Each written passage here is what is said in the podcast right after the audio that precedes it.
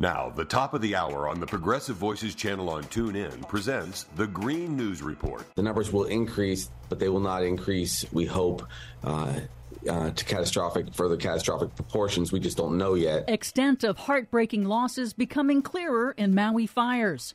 New evacuations as Canada's record wildfire season rages on. Plus, instead of exporting American jobs, we're creating American jobs, exporting American products. One year later, the Inflation Reduction Act is turbocharging a U.S. clean energy boom. All of those booms and more straight ahead from BradBlog.com. I'm Brad Friedman. And I'm Desi Doyen. Stand by for six minutes of independent green news, politics, analysis, and snarky comment. This legislation they oppose or attack is now the greatest thing to come to their states. You have Marjorie Taylor Greene, you know, the very quiet lady from Georgia. Well, she talked about what Biden's doing is what Roosevelt did, what Kennedy did. I thought, well, yeah. Well, yeah. This is your Green News Report.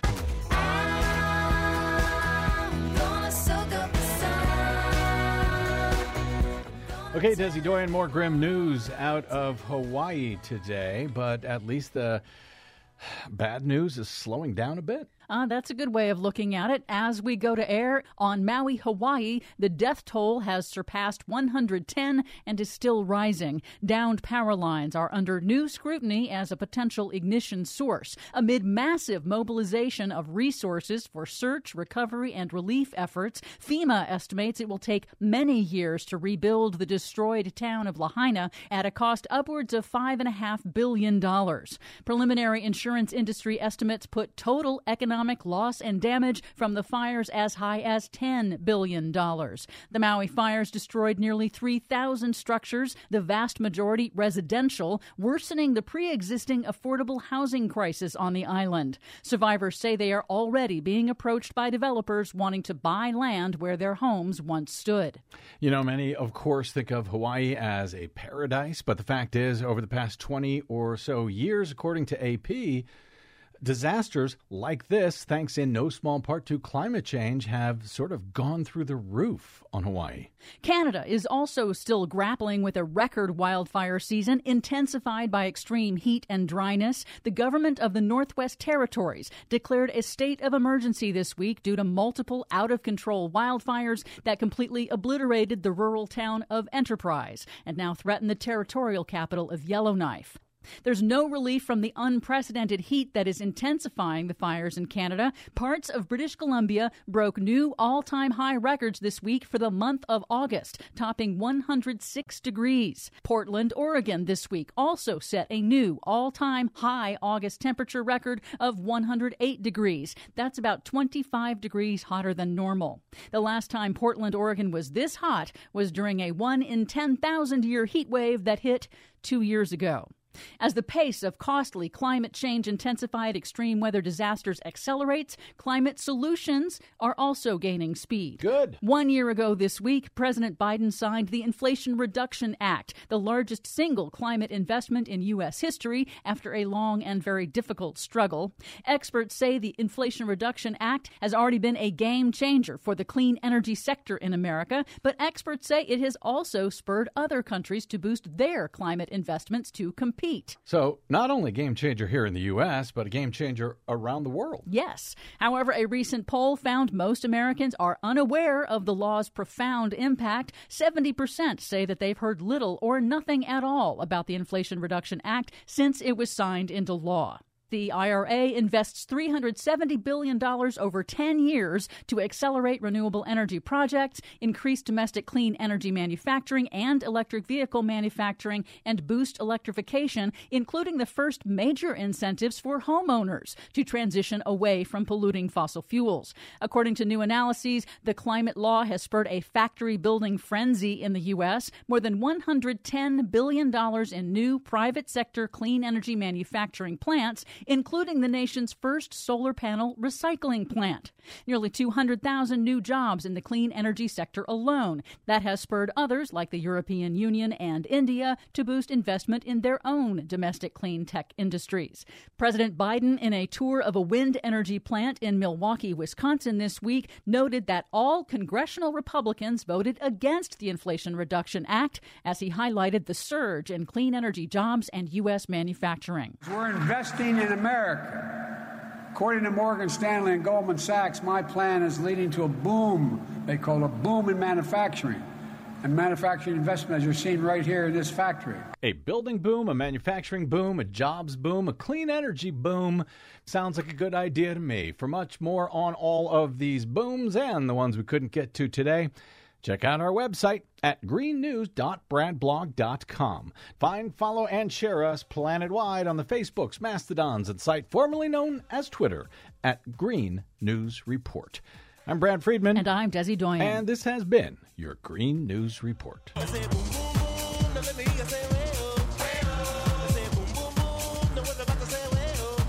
Please help Progressive Voices support the Green News Report by stopping by bradblog.com slash donate.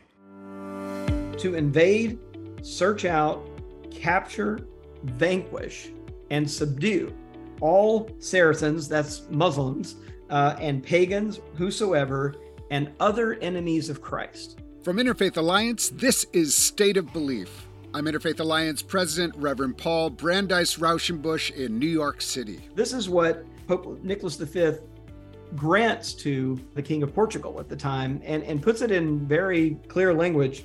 He grants him the rights to uh, take all of their possessions, all movable, and immovable goods, whatsoever held and possessed by them. And here is the kind of kicker phrase at the end and to reduce their persons to perpetual slavery.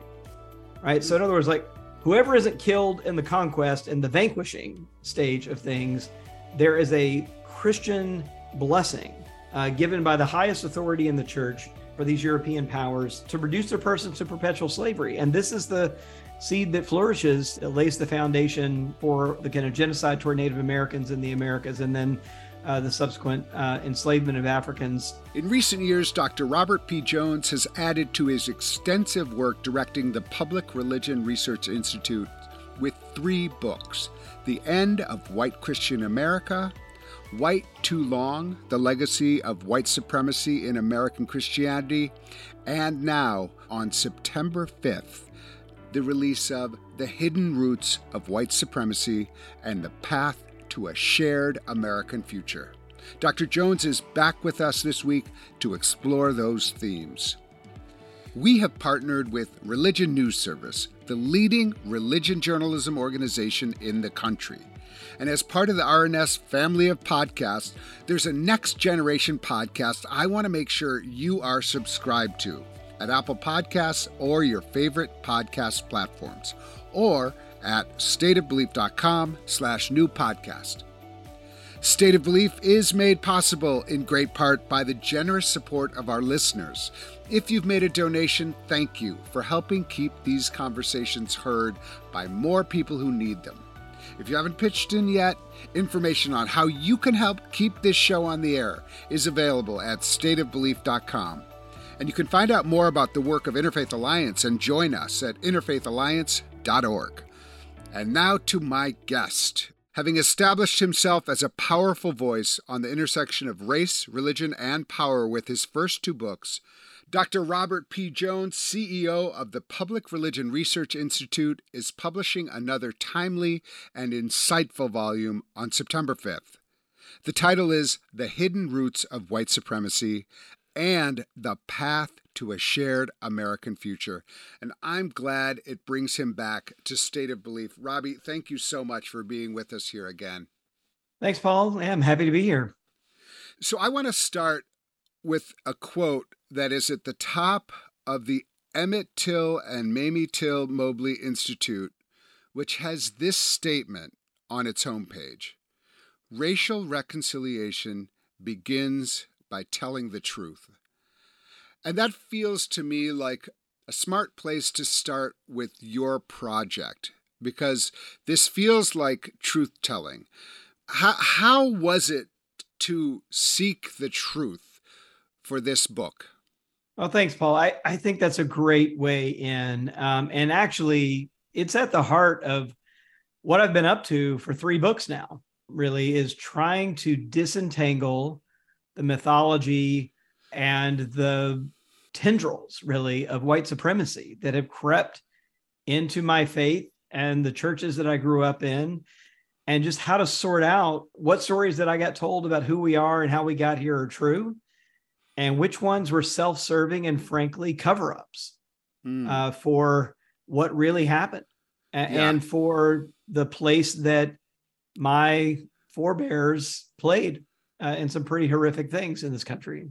Yeah, it's almost a trilogy. I don't know if you think of it that way, but I, when I was thinking about talking to you today, I was just thinking about these three books The End of White Christian America, White Too Long, which was really looking at the Christianity that you grew up with and the and the culture, and then this one, which actually it takes it even a step further. Did you set out to do this, or is this something that a process of discovery kept urging you on and like didn't let go of you? Yeah, it's definitely the latter. I, I wish I could say I had the foresight that, you know, 10 years ago, yes, I plotted out, you know, this grand trajectory, but but no, I mean, I think this has been a, a very much a journey uh, for me, putting one step in front of the other. And as I said, sort of trying to not just tell the truth, but really discover the truth. Because part of the the the challenge is that even for someone like me who you know, I've got a PhD in religion. I went to seminary. Yeah, I've got a pretty deep well to drink from here, and still am finding that in my kind of middle-aged adult life, I'm having to re-educate myself um, and really do some sifting and use, you know, these academic tools and um, and sift through family lore and and all of it. So yeah, you know, I think the the first book, um, "The End of White Christian America," was really more about data, right? It was about demographic change, sorting out what was happening in the country with the, the country moving from being majority white Christian country to one that was no longer a majority white Christian country. What what that was about, and and and really what that was uncovering, right? Because what it did is it it it it um, created an opening for different stories about the country to begin to be heard. They've always been told, right? But it began to be able to be heard for people who look like you and me. And then the next book was much more personal, and it was taking it back uh, really into the 19th century and looking at the the Civil War in particularly era um, when places like the Southern Baptist Convention were birthed. Um, you know, as places to defend slavery, you know, this attempt to make it compatible with the gospel. And my own family's uh, wrapping up with that. And this one goes back even further. So I, I think if there's a, it is me kind of continuing to pull on this thread and just follow it, you know, wherever it goes. And right. and this one, I, I end up going back uh, really to the 15th century, um, not to 1492, you know, when we all learned that Columbus sailed the ocean blue, but really to the next year, to 1493, where uh, some very significant uh, Christian theology began to coalesce that's still with us today. Could you talk about that? Because I, I do think what you're describing sounds like excavation, and that, that feels really important to be able to see, like, what's the architecture underneath the country that we're living in. And this book does um, lay plain some of that architecture and and some of the foundational ideas and images. And so, why don't you talk about that foundational idea? I, I assume you're talking about the doctrine of discovery. Right. Yeah. So this thing called the Doctrine of Discovery. Um, if you had brought that up in a conversation that you and I had uh, right after I'd finished the last book, I wouldn't have had much to say about it, frankly. Uh, you know, vaguely heard of it, but didn't really know much about it at all, and certainly didn't understand its significance uh, for where we are today. But you know, um, it's notable that when I think about the big divides in the country, and you know, at PRRI we do a lot of polling and trying to sort out policies and attitudes about policies what's become kind of clear to me is especially over the last decade is that our divides in this country are less and less about policy differences and more and more about identity. Um, there are debates over who the country is who the we and we the people is or the our all these kind of possessive plural pronouns that we use. Who counts? Who's in? Who's out? Um, what does it really mean to be an american? I mean these big deep deep stories. And what it's done is it's brought to the surface these two conflicting streams in American history and that actually predate American history. And, and that's kind of what the Doctrine of Discovery gets at. And at the heart of it are, are two very different and mutually incompatible visions of the country. On the one hand, is this vision of a pluralistic democracy, right? Where everyone, regardless of race or ethnicity or religion, stands on equal footing before the law. Um, the other one, which has survived alongside of it uh, throughout our entire history, is this idea of America as a divinely ordained promised land for European Christians. Is that who we are? Which of these visions is really who we are? And we can't be both. Yeah, it crystallizes it so well. The doctrine of discovery was um, it was a guiding principle, and it was an excuse there was some divine sanction. Oh, everything we see is all of a sudden ours. It it is ridiculous uh, it, when you think about it. But it was it was a it was mandated. Where did it emanate from? Was it the Catholic Church to start with? But certainly it was adopted well beyond that. I'm just wondering what is yeah. the origin story of the doctrine of discovery, and then we can get a little bit into yeah. what the implications were. So you know the problem or the dilemma really stems from the quote unquote discovery of these new lands by Europeans that began um, in the 1400s. And so, as it becomes clearer, uh, there's a whole continent, whole you know, millions of people that have been otherwise unaccounted for by Europeans. So it creates political opportunism, economic opportunism, and it creates a kind of theological dilemma for who are these people? Uh, they're not Christian.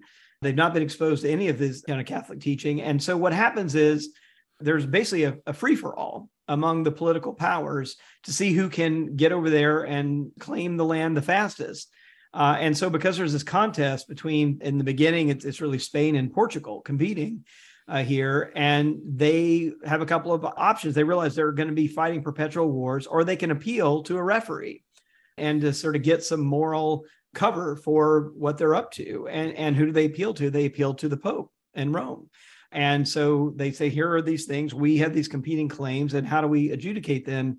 And it's really remarkable that the church, and at this time, again, this is before the Protestant Catholic split. So there's only one Western European church, and it, it has the Pope in Rome as the head of it. So when the Pope speaks, this is uh, the moral religious authority for all of Western Europe. And so they get this, this edict from the, the kind of earlier one is from 1452 and it is Pope Nicholas V. I want to read just a little bit of this because it, it's really important to get the flavor of this. There's no holds barred here. And so this is what Pope Nicholas V grants to uh, the King of Portugal at the time and, and puts it in very clear language.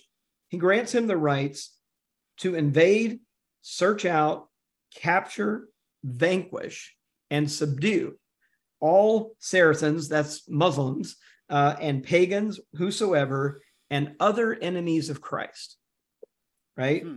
Wherever placed, uh, and to uh, take all of their possessions, all movable, immovable goods, whatsoever held and possessed by them. And here is the kind of kicker phrase at the end and to reduce their persons to perpetual slavery, right? So, in other words, like whoever isn't killed in the conquest and the vanquishing stage of things, there is a Christian blessing uh, given by the highest authority in the church uh, for these European powers to reduce their persons to perpetual slavery. And this is the seed that flourishes that gives us the entire transatlantic slave trade that lays the foundation for the kind of genocide toward Native Americans in the Americas, and then uh, the subsequent enslavement of Africans to come in and clear all this land that they've then forcibly removed Native Americans from. Mm. I, that is that is absolutely shocking language that I have never heard before. It's revolting and, and evil, and and yet you can see the ramifications of each one of those yeah. words. And you know, we uh, still hear we still hearing echoes of this, right? And in DeSantis talking about the benefits that enslaved people received, right, from being enslaved, and that logic is deeply embedded here, because the idea was that whatever harm you know we Christian Europeans are doing to people in these in these lands, it is far justified by the fact that we are giving them Christianity and European civilization. Like we're yeah. bestowing upon them these gifts yeah. of Christianity yeah. and civilization, and that outweighs any any genocide, any enslavement. Uh, ultimately, right. those gifts are you know that side of the scale is so heavy that nothing can outweigh it. But and and that really is the spirit of Christianity that landed on the shores of yeah. this continent. Yeah, save me from those kind of gifts of Christianity.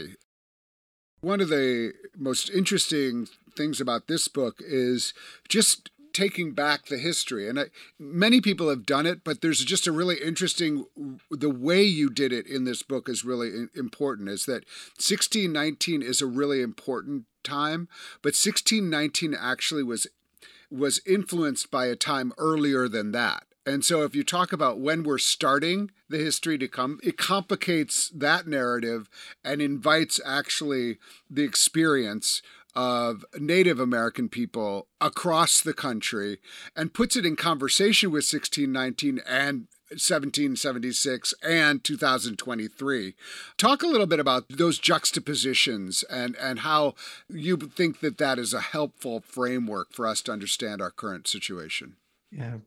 No, I, this is going to be really important. Um, you know, in, in the yeah current divides in our country, and we've already had this you know huge fight over is it 1776 is it 1619 and i think that was actually a healthy conversation for us to have and the the the important work that the 1619 project did was dislodging you know this sense that the country began with a bunch of white men in a room in philadelphia right? And that that that that's the that's the image of the beginning of the country. So dislodging that i think was a monumental you know feat and important. But it does sort of if we if we only start at 1619 um, it does leave out hundreds of years of uh, this kind of connection between the the 15th century right and the 17th century of this kind of violent conflict between uh, Europeans and Native Americans. So it leaves out the Native American story in a way that I think is important. So one of the things I've tried to do in this book, whether we're trying to connect up, for example, the story of Emmett Till, you know, the killing of Emmett Till in, in, in 1955, but saying that like to really understand the full context that made that possible, we have to understand the landing of Hernando de Soto in Mississippi on behalf of Spain with this idea of the Doctrine of Discovery, um, you know, on board 400 years earlier. If we want to understand uh, the Tulsa Race Massacre in Tulsa, we have to understand the Trail of Tears that sort of forced removal of Native Americans in the early part of the 19th century that created the state of Oklahoma as we even know it uh, there. Uh, if we understand the lynching of African Americans in Duluth in 1920, we've got to understand the Dakota Wars of 1863 and the mass execution of 38 Dakota men in the state of uh, Minnesota uh, by order, by the way, by none other than Abraham Lincoln. Right. I, well, I mean, I think that that's in some ways the the central themes of the book are those three locations and kind of going deep into those three locations uh, Duluth, uh, Tulsa, and um, Mississippi yeah, Delta. In, in and around and, Tallahatchie County. Yeah. Uh, I thought those were three very interesting choices. My guess is that you could probably find another three, probably another dozen, probably another 20 that would be interesting. How did you land on those three? Yeah, I think that's right. Um, you know, I, I think that the power of these stories is, is to kind of get you up close and on the ground, but you're right. You could go to almost any state uh, in the country and find these kinds of connections between the uh, kind of efforts that have become more prominent uh, during the Black Lives Matter movement and history behind that has to do with the genocide and, and uh, displacement of Native Americans behind that uh, story. Um, so uh, for me, um, Mississippi is personal. I'm, I'm from Mississippi.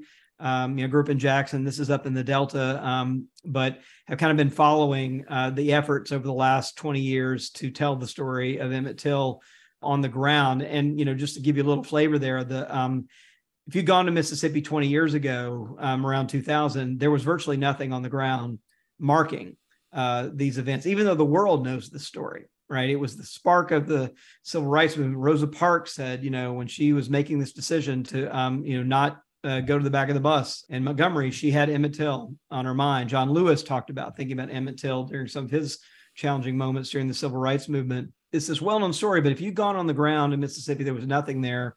And 20 years ago, a group of black and white interracial group of citizens decided we're going to tell the truth and try to get some healing in our in our community. It had been just buried; nobody wanted to talk about it, and it has resulted um, just two weeks ago, and President Biden just named uh, a new national monument that'll be administered by the National Park Service that, that's going to be both in Chicago and in Tallahatchie County, Mississippi. So that story will be permanently now told and supported and federally funded. Uh, and mm-hmm. that was unheard of, you know, 20 years ago. Uh, and Tulsa, I think I picked because it was so um, uh, in the news in 2021 at the 100th anniversary of, of, the Tulsa Race Massacre. But I did want to connect up the story of the Osage and the Trail of Tears behind that. And then Minnesota, I wanted to kind of make sure I wasn't giving the impression this was only a Southern or a red state phenomenon, right? So want to go to a good blue state right up next to Canada, uh, can't get much more north than than uh, than Duluth, um, and show how th- these dynamics, you know, are are even in a far north state like that are very very similar. Uh, tell me about the research because reading the book, I was learning a lot, which is always kind of embarrassing when you, these stories are all they're lying there in plain sight, and yeah. yet I'm not the brightest guy in the world, but I, you know, I'm fairly educated, and some of these stories I just hadn't heard, and and it just. So, how did you discover things? What was your research like? Who did you talk mm. to? I my guess is that the research must have been incredibly painful, but also bring you into contact with people and uh, that you might never have known and and opened your eyes in new ways.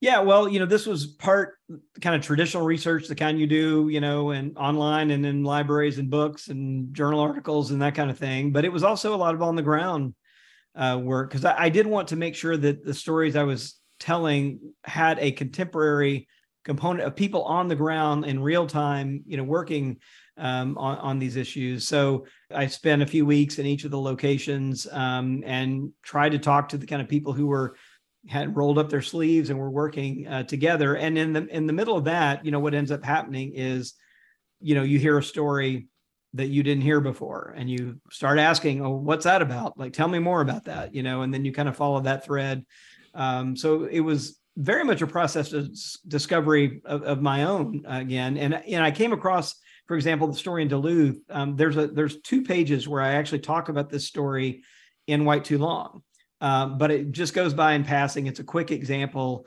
and the more I read about that, the more I realized, oh, this deserves a broader canvas. There's more to say here and more to learn uh, if we really kind of give it a little more oxygen and kind of you know uh, tell tell the story and put it in its historical uh, context. So that one I had uh, from there. Miss, Mississippi had personal connections there, and I think the what put the Tulsa one on my radar screen was the 100th anniversary. Uh, that and the fact that it, it is one of the, if not the largest, one of the largest kind of racial massacres in, in the country. 300 African Americans killed in the span of just a few days by their white neighbors uh, who right. were just roving through the city, um, indiscriminately killing uh, anyone with dark skin. We'll take another break now and be back with more of my conversation with Robbie Jones. If you miss any part of today's program, you can hear full episodes of State of Belief anytime on our website at stateofbelief.com. And make sure you subscribe to the Next Generation podcast. Please go to stateofbelief.com slash new podcast. That's stateofbelief.com slash new podcast. You're listening to State of Belief where religion and democracy meet. State of Belief Radio, twice every weekend on the Progressive Voices Network.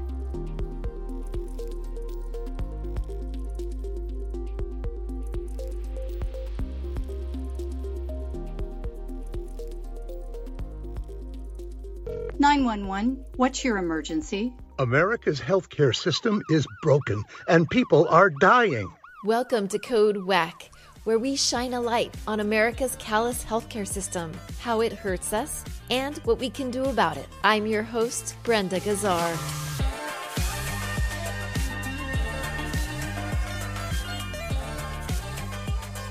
This time on Code WACK, how do Medicare Advantage plans use pre authorizations and claim denials to maximize their profits at the expense of senior citizens' lives? And how are corporate health insurers getting away with this? To find out, we spoke to Diane Archer, founder and president of Just Care USA, an independent digital media hub covering health and financial issues facing boomers and their families. One academic study in the National Bureau of Economic Review that was published a few years ago found that if the government canceled its contracts with the 5% of Medicare Advantage plans that are the worst performing, it would save 10,000 lives a year. Whoa. And what's really galling is not only is the government not canceling those contracts, but it's not even naming the Medicare Advantage plans with the high mortality rates so that people can avoid them. And we are working very hard to get the government to start naming those companies so that people don't choose a company with a high mortality rate. Right now, I can't point you to a Medicare Advantage plan that's high performing because we have no data. So you can't assume that any of them are high performing until we have that data. Get the full Code WACK story on progressivevoices.com and on the PV app. Catch all our episodes by subscribing to Code WACK wherever you find your podcasts.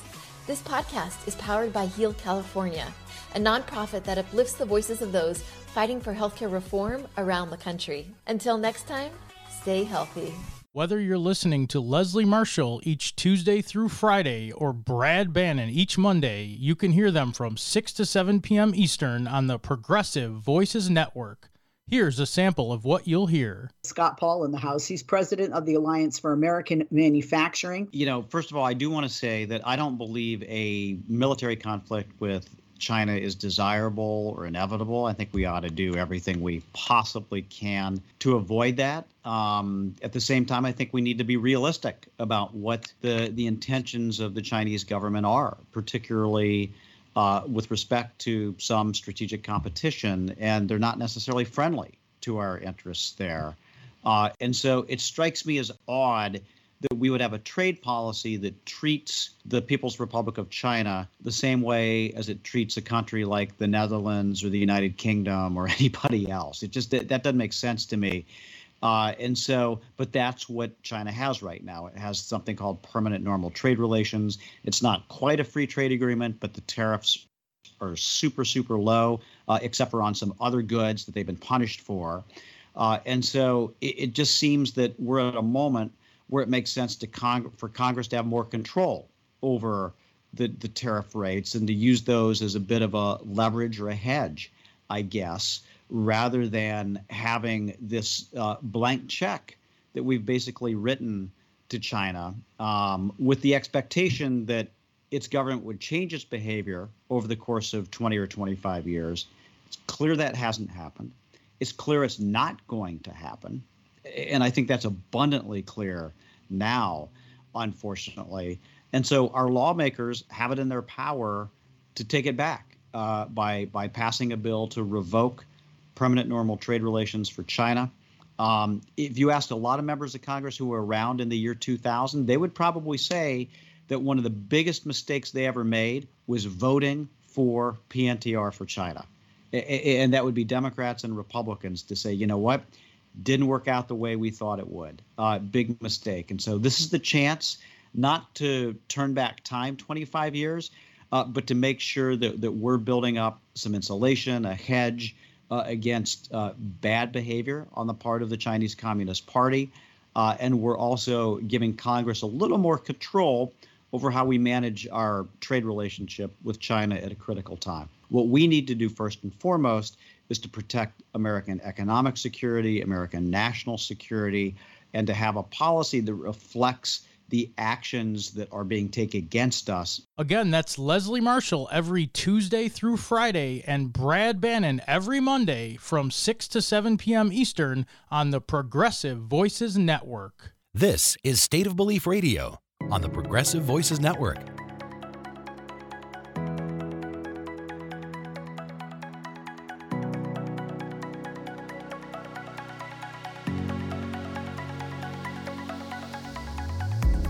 Welcome back to State of Belief. I'm Interfaith Alliance President Reverend Paul Brandeis Rauschenbusch. My guest is Dr. Robert P. Jones. His new book is titled The Hidden Roots of White Supremacy and the Path to a Shared American Future. I just happened to like see online that a white state representative in Tulsa saying, Well, was it racist? We don't know what they were thinking. And like trying to whitewash, as you're doing this work, the effort to erase uh, history is going full steam and it's so nefarious um, and it's you know out of fear and out of kind of willful ignorance it can only be just so heartbreaking and disgusting to people who are the descendants and, and mm. even some who continue to remember it. One of the things that was interesting to me is that there were people in these places who were trying to make something out of it trying to figure out like what can we learn from this? How can we tell this story in a way that invites people in helps us learn from it and fashions our that community, our country in a way that will be better into the future. Mm. So talk about some of those stories because that yeah. that's kind of the second half of the title of the book is like a shared American future. It is so important to tell these stories of the past and then helping us to figure out what to do with those stories in order to make the future different. Yeah, well, thanks for that turn. I, I, for a book that has the word white supremacy in the title, I, I do think ultimately it's a hopeful book. Um, I mean, I I left you know the research and writing process feeling more hopeful than I went in. It was mostly because I got to meet all of these people who, in their local communities, were doing such important work and bringing about healing, truth telling uh, in their communities. You know, in Mississippi, for example, uh, I mentioned that there was this group of black and white people that came together, but it's a small community. Like the the county seat has 600 uh, residents, right? Mm-hmm. Uh, so it's a very rural uh, uh, place. And so that means that these people know each other and they know each other's grandparents, and they know each other's great grandparents. And in this setting, what it means is that some of their great great grandparents owned other people's great great grandparents, right? And now mm-hmm. they're working together. Uh, and they know that they still carry the same family names, you know, down through. Right. That was what was moving, I think, was uh, seeing actually a descendant of enslavers and a descendant of the enslaved looking at each other, standing on equal footing, and declaring, like, we are going to tell the truth. And we're going to do that in the service of moving us to a different relationship with each other, right? Um, and in the interest of kind of saying, yes, this hatred we're shining a light on so that we can not go there again, so that we can um, kind of bring some healing and move forward uh, together. And in Duluth, it was kind of remarkable. That one happened much earlier. So they they put this plaza uh, together, this group, and it, it got uh, put up in 2003, which means that, and it's this beautiful brick plaza with these images of these three men that were lynched and a bunch of quotes uh, around from different people about change and living together and uh, kind of embracing pluralism and democracy and that space had been there for, you know, nearly two decades when the Black Lives Matter movement erupted. Right. And so Duluth, like many places, had these spontaneous protests. But in Duluth, which again is a pretty white space, uh, but in Duluth, because they had this civic space dedicated to racial justice, there was this space where people knew to go. Right. And it was a space where people could come, they could have these safe conversations. And this is an interesting little tidbit. And the police chief, was a descendant of the woman who accused these three black men of raping her, falsely accused them of raping her, and was sort of the instigator of the lynching, and was today uh, the police chief in Duluth. And he knew that history and had been involved in uh, this truth telling, and it really changed, right? The way this white police chief thought about policing in Duluth, and, and he even talked about like we want to keep everybody safe, but we also want to make space, even though they haven't applied for a permit. And even though this is kind of the spontaneous gathering, we're going to not over police it. We're going to kind of let this happen. Uh-huh. And we, and it was partly though, because they had this civic space where people knew these kinds of expressions and conversations could find, find expression. I wonder what is the next step. These stories are hopeful, and I'm just curious the involvement of the local Native American tribes uh, in any of those locations, do they feel part of that story? Did you know when you would be interviewing them or talking to them, were they making those same connections, or do they have a different narrative that they want us to hear? I'm curious what you found. Yeah, well, that part I think there's still a lot of work to do. You know, and and I think that's where I the big energy we've seen is around black and white dynamics, right? It's not that Native Americans haven't been raising these issues, you know, for right. forever, right. but uh, but ha- they haven't really, I think, reached the level that the Black Lives Matter movement reached in terms of the kind of general consciousness in the public. Uh, so I think they have often felt left out of these conversations around the Tulsa Race Massacre or around the lynching. Um, and so I think they've been they've been supportive. For example, um, you know, we we've seen in some instances in, in Mississippi, uh, the Choctaw tribe was actually providing behind the scenes support uh, for kind of true telling efforts around things in Neshoba County, uh, for uh-huh. example.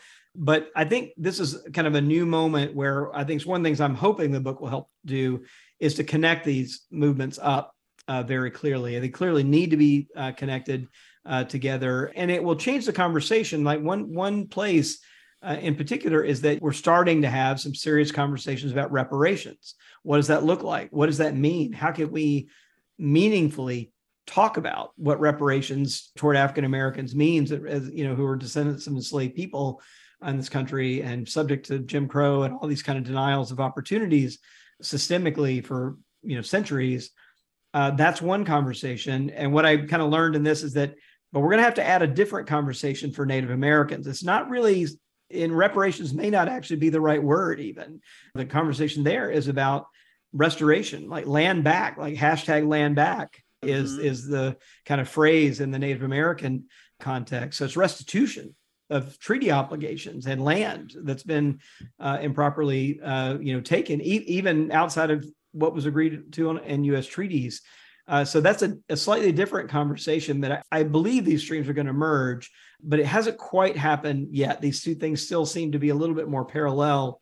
Um, but I think there's some real value in, in bringing them together. If, if for no other reason that it kind of points to the common thread um, that's behind all of it, right? Again, the same logic justified by Christianity, uh, white Christianity, that led to the kind of land loss of land by Native Americans and genocide is the same logic that led to the enslavement of, of Africans.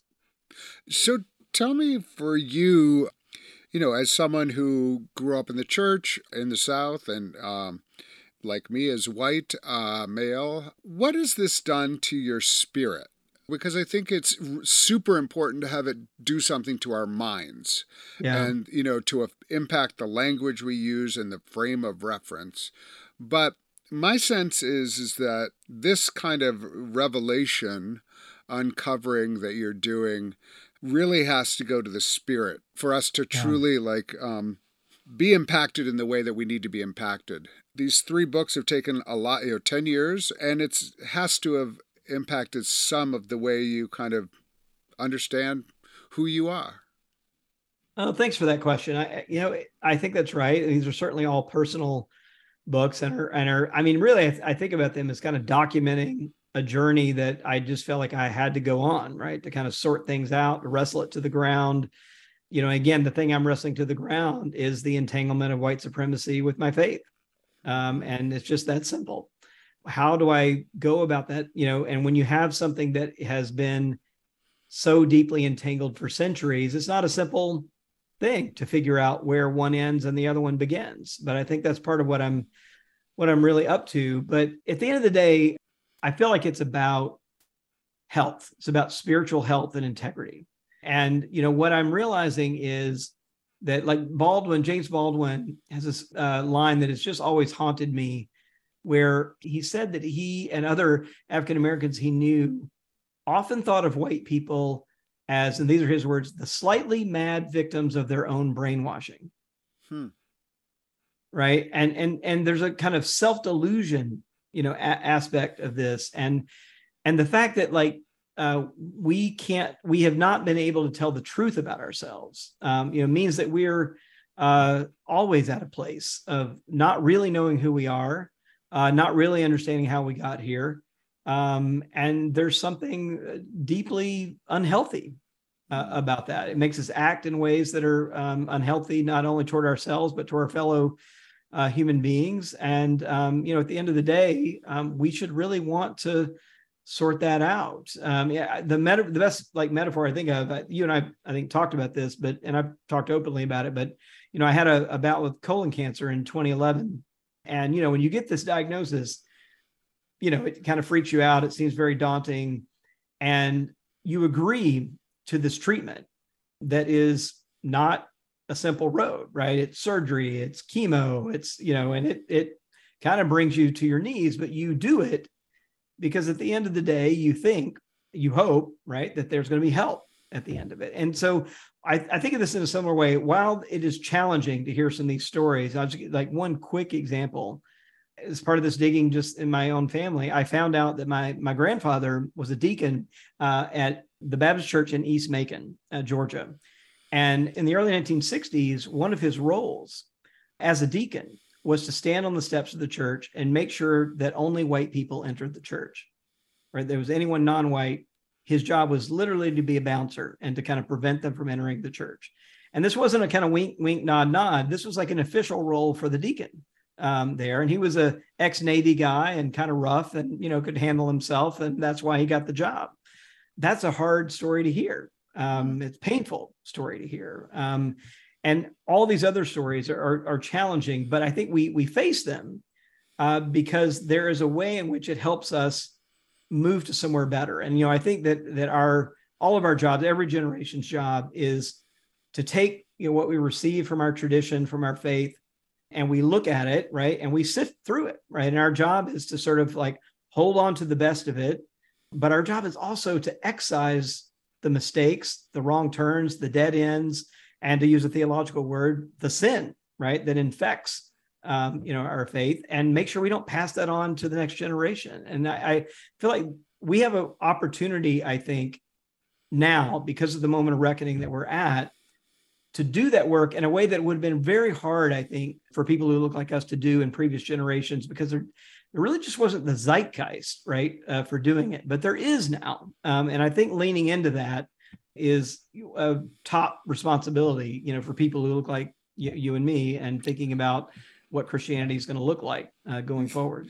Yeah, well, it's it's fascinating because I agree with you, and uh, you know, another word is atonement, which we, we you know gets into reparations and things like that. But there is a, an entire another strain that is virulent right now, which is moving in entirely the opposite direction, which is insistent on covering up the past, insistent on not belaboring those bad things, but actually let's move on. Uh, let's not, you know. So, w- talk to me a little bit about writing this kind of book in the mm. context of the erasure of uh, African American history in Florida, for instance, and these other impulses that are really strong. Like this is not these they're not fringy things anymore. These are almost gospel to uh, one of our two major parties is that we can't do the kind of work that you're mm-hmm. suggesting we should do, and instead we need to move on and uh, and celebrate how great America is and go that path. So I'm I'm just curious, yeah. you know, to introduce the reality that we live in right now and the extraordinary fact that millions and millions and millions of Americans are um, supporting some of these candidates who I just find uh, hmm. unbelievable.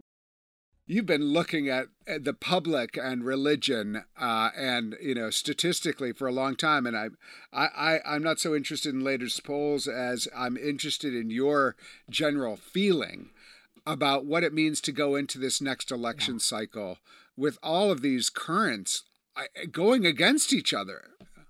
Yeah. Well, no, thanks for uh, highlighting that. I, I, think that's right. It kind of brings us full circle, I think. Um, so there's only, I am going to give you some poll numbers, even though you said you weren't asking for any. Um, there's only one chart in this book, uh, by the way. Um, and it, it is on this point because the real question is okay, so there's all this history. Uh, sure, you know, the doctrine of discovery and all that is back there, but how is this really still with us today? You've highlighted some of the ways this is still with us today, but we actually asked a poll question that was the closest thing I could write in a poll to the doctrine of discovery. And so it was an agree disagree question. And we just put it out there and we said, Do you agree or disagree with this statement? God intended America to be a new promised land where European Christians could create a society that would be an example to the rest of the world. You agree or disagree? Now, among all Americans, it's about 30% of Americans that agree with that statement. So by two to one, Americans overall reject that statement. But as you said, it flows very differently into our two binary political parties. A majority of Republicans and a majority of white evangelical Protestants agree with that statement. So straight from you rip that straight from the pages of the Doctrine of Discovery, and you've got that. And it's it's no coincidence, I think, that the Republican Party today is 70% white and Christian. So seven in 10 self-identified Republicans are white, non-Hispanic, and Christian. Uh, that's remarkable, right? In a country that is only 42% white and Christian. And so I think it again, it's no coincidence that the parties that is mostly white and Christian is saying, yes, that's the vision of the country we have.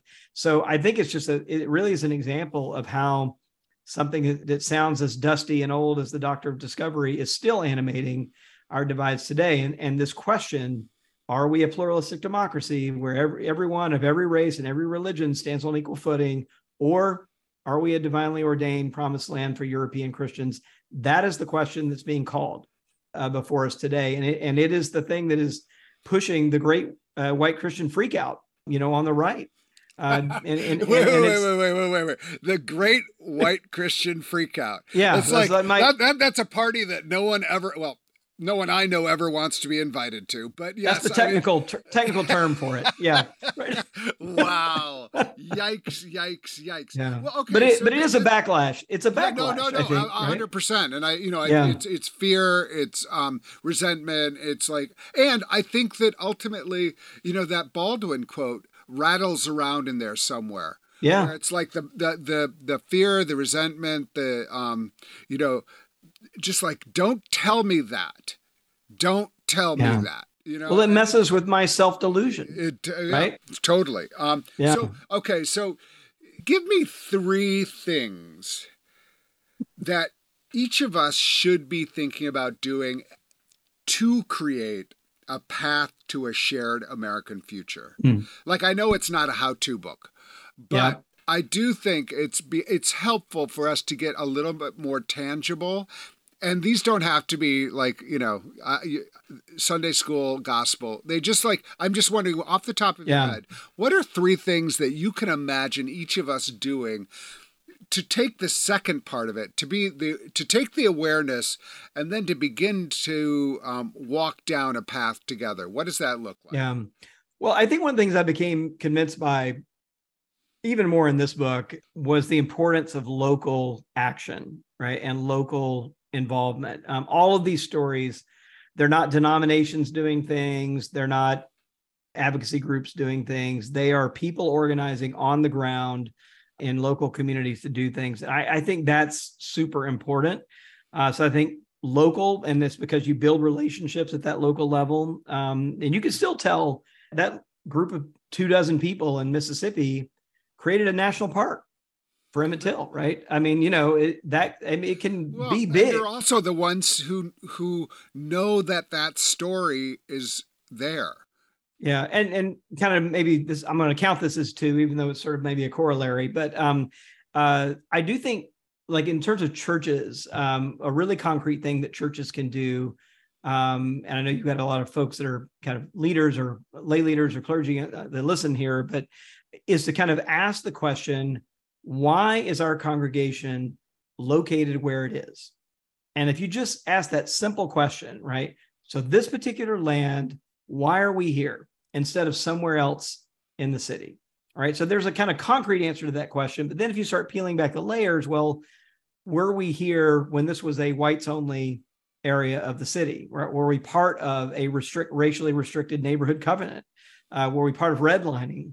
Um, you know, in in our city. Uh, uh, did we did we follow white flight out to the suburbs? That's how we got here. Um, you know, like those kinds of questions, and then even deeper, like you know, and whose land was this before a white person held title um, you know, to it? Like what Native American land? And I think getting beyond just the land acknowledgement, which I frankly have very mixed feelings uh, about. Um, I think it's important for consciousness, but it often doesn't go much further than that. But what does it mean? You know, if you're uh, I mean, there's still plenty of um, uh, you know neighborhoods named for Native American names, right? Because that's what it was before uh, you know the white people divided up into little plots and plunked houses on top of it, um, or, or strip malls on top of it. So I think getting getting really clear about that, um, and then I think the other thing I guess is just uh, deciding that we um, people again who look like uh, you and I do, um, I think we got to become convinced that we've got something at stake here. Um, I think all too often this is thought about as a altruistic, even even racial justice sometimes is thought about. Oh well, let's see what we owe other people. We're going to do something, and all that's right. I mean, there's certainly the the the kind of reparative justice claims are very real uh, uh, and and concrete, but I do think the thing that many white people miss, and white Christians in particular miss, is that like we have something at stake uh, for ourselves, right? Not and not just for making things right with others, but again, I came back to this. Um, you know, I I think one of the things motivating me is that I was so angry when I first found out the truth, for example, about the founding of my uh, denomination, the Southern Baptist Convention, that it was founded to justify uh, slavery. Um, I didn't find that out until in my 20s. And I was so mad. And I was mad because um, I'd been lied to, right? By my pastors, by my Sunday school teachers, by my teachers, you know, at least some of whom knew that story, but didn't tell me. It wasn't until I got to seminary that I actually got that, that story.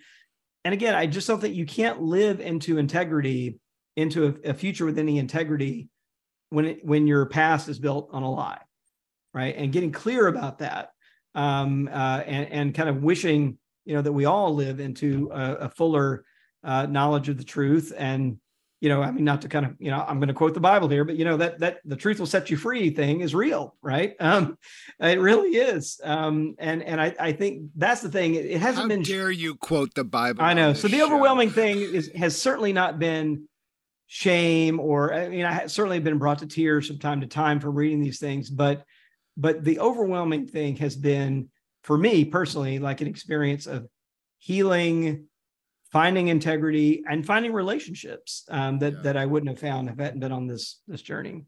I, I think that that last one is really important because I think it's it's an opportunity for your life to be richer if yeah. you if you go in with a curiosity and a willingness to listen and and learn and um, have your have your life you know your awareness expanded um, but also made so much richer. And that's like, I think, I'm very eager to hear what your next book is. Uh, I don't want you to, you know. Uh, yeah, me too. I, I, yeah, but I just think I, in some ways, what I mean by that is, I, I feel like um, I'm eager for this question because mm. I hmm. think you've you've named it a couple times, and I'm gonna I want to kind of end on this that we are in this moment where it's not about parties and it's not it is about those who have a different vision for the future of our nation for the future uh, and who are who are looking for a shared future that is diverse and celebrates that uh, rather than one that elevates a certain um, race, uh, religious tradition,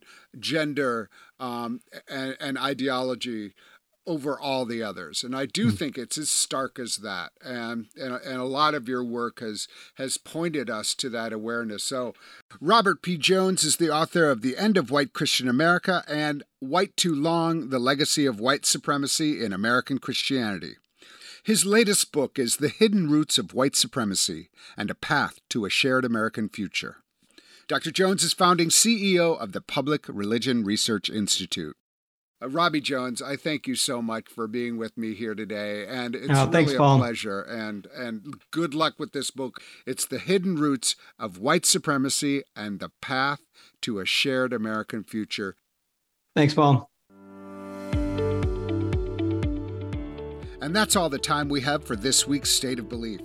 As part of our new partnership with Religion News Service for distribution and expansion of this show, please be sure to subscribe to the new and improved podcast called The State of Belief at Apple Podcast or your favorite podcast platform, or at stateofbelief.com slash new podcast. Subscribe to The State of Belief today. I hope you'll consider being a partner in this crucial work by making a financial contribution today. Information on how to donate is available at stateofbelief.com. That's stateofbelief.com. And you can also be part of making sure informative and encouraging voices like these are heard by sharing this program with family and friends. Let's get more people listening and more people taking part, both on and off the air. And join the conversation. Follow us on Facebook and Twitter at State of Belief. And share State of Belief with the people in your life. The views and opinions expressed on this program do not necessarily reflect those of Religion News Service or Religion News Foundation. The State of Belief is produced by Ray Kirstein and is a production of Interfaith Alliance. Become a member today at interfaithalliance.org. And be sure to join us next week. I'll be at the Parliament of the World's Religions and I'll be interviewing people throughout the week, and you will be able to hear those conversations. Until then, I'm Paul Rauschenbusch on State of Belief, where religion and democracy meet.